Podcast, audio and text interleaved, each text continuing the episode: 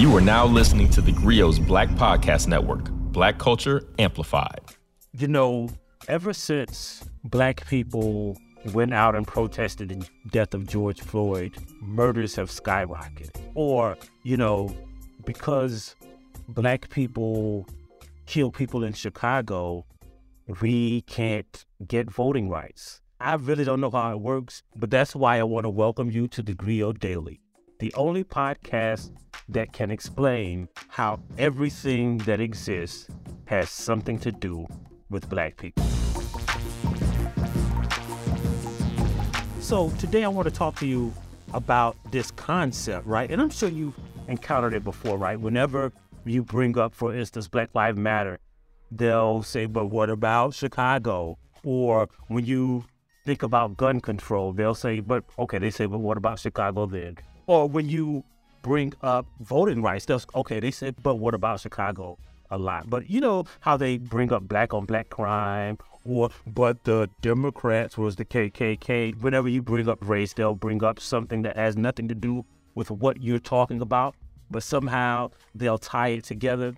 Well, that concept is called the post hoc fallacy, right? You know, the longer definition or the longer phrase is the post hoc ergo propter hoc, which means in Latin, and not like, you know, like like not Ricky Martin Latin, but like old Roman Latin. It means after this, therefore, because of this. And what that means is like, for instance, if you're talking about Black Lives Matter, they'll say, well, black people kill black people. Therefore, because of that, we shouldn't do anything about police reform. I know it doesn't make sense, but it's a trick called the post hoc fallacy. And what the post hoc fallacy does, right, is basically take two random things and links them together. And even though they have that arbitrary connection, like dumb people will say, oh, I mean, they're the cities right next to each other, so they must have something to do with it. And the post hoc fallacy is really effective when dumb people don't know what people are talking about, right? So they'll say, if you argue that, well, we should equalize school funding, right? Because it leads to disparities in the education system. They'll say, well, um, why don't black people value the education system?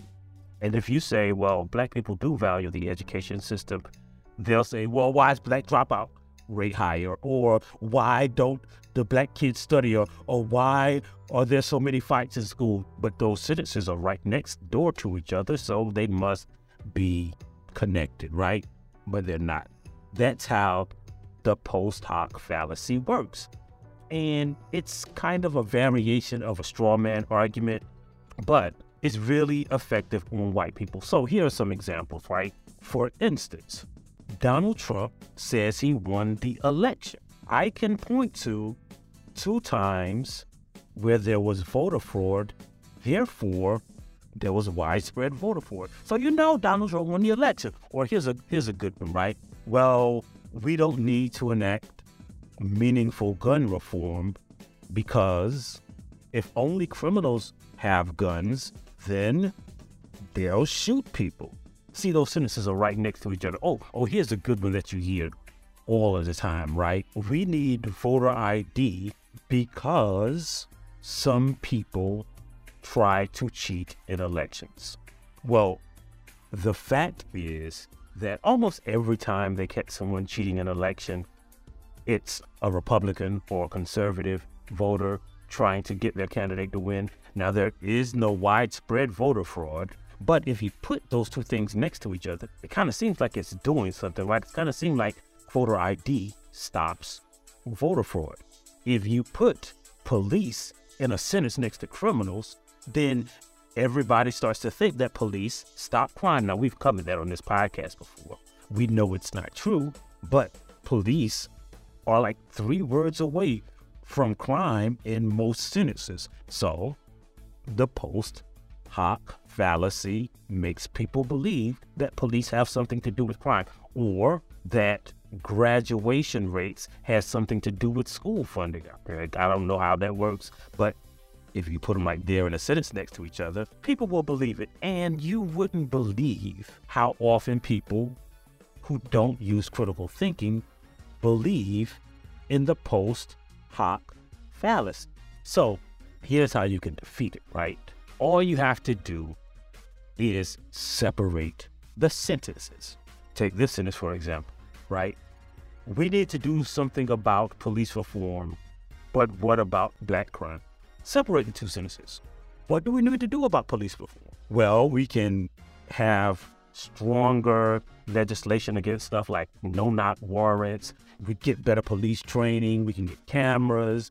We can have citizen review boards. Now, take all of those things that I just said, or any idea that you have about how to reform policing, right? You know, police unions, separate them, make them pay for police abuse. You could have a national database. It's a bunch of ideas on police reform. Now, explain this to me.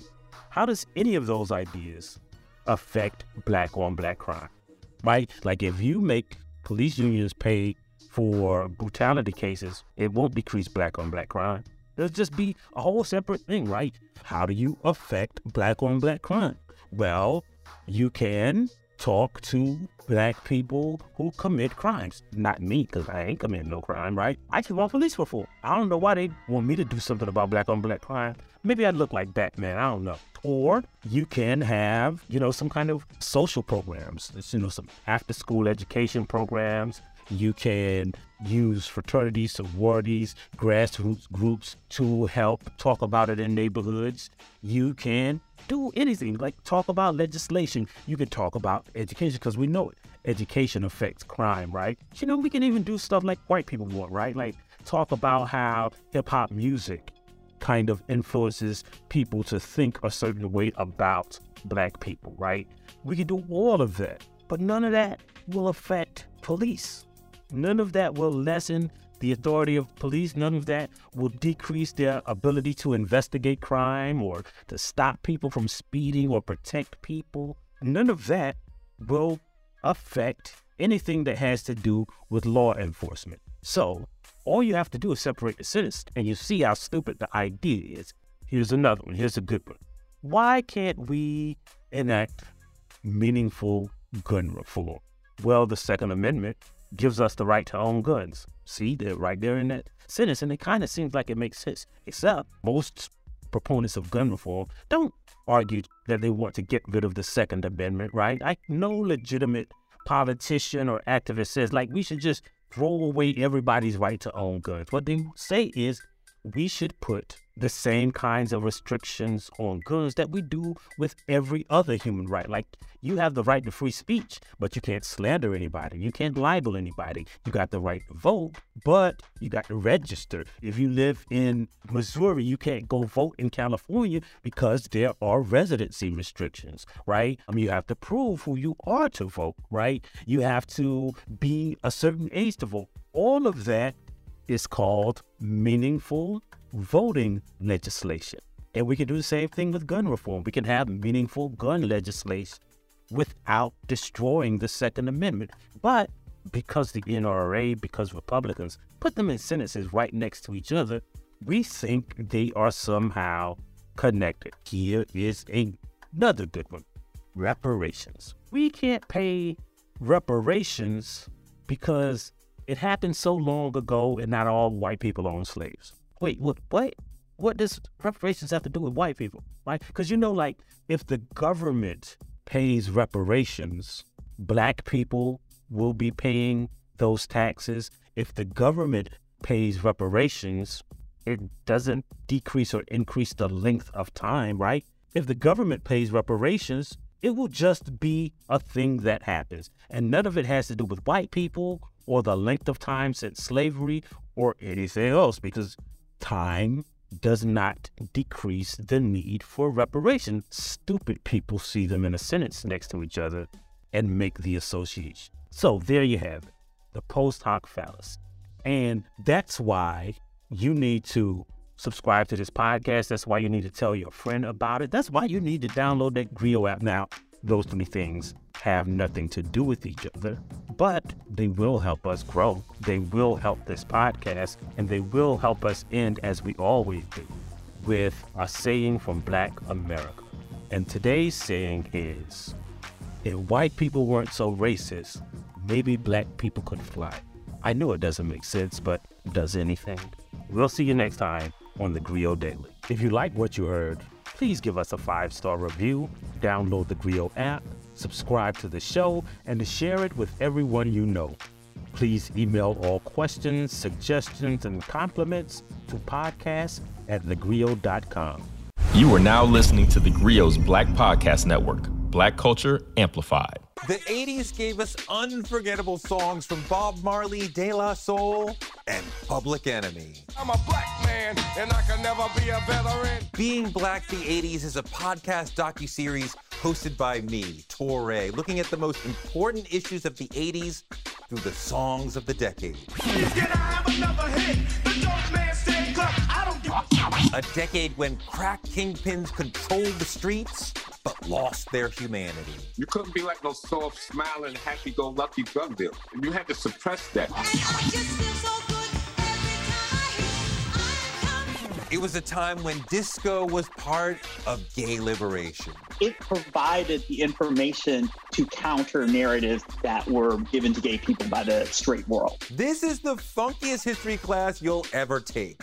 Join me, Touré, for Being Black the 80s on the Grio Black Podcast Network or wherever you listen to podcasts.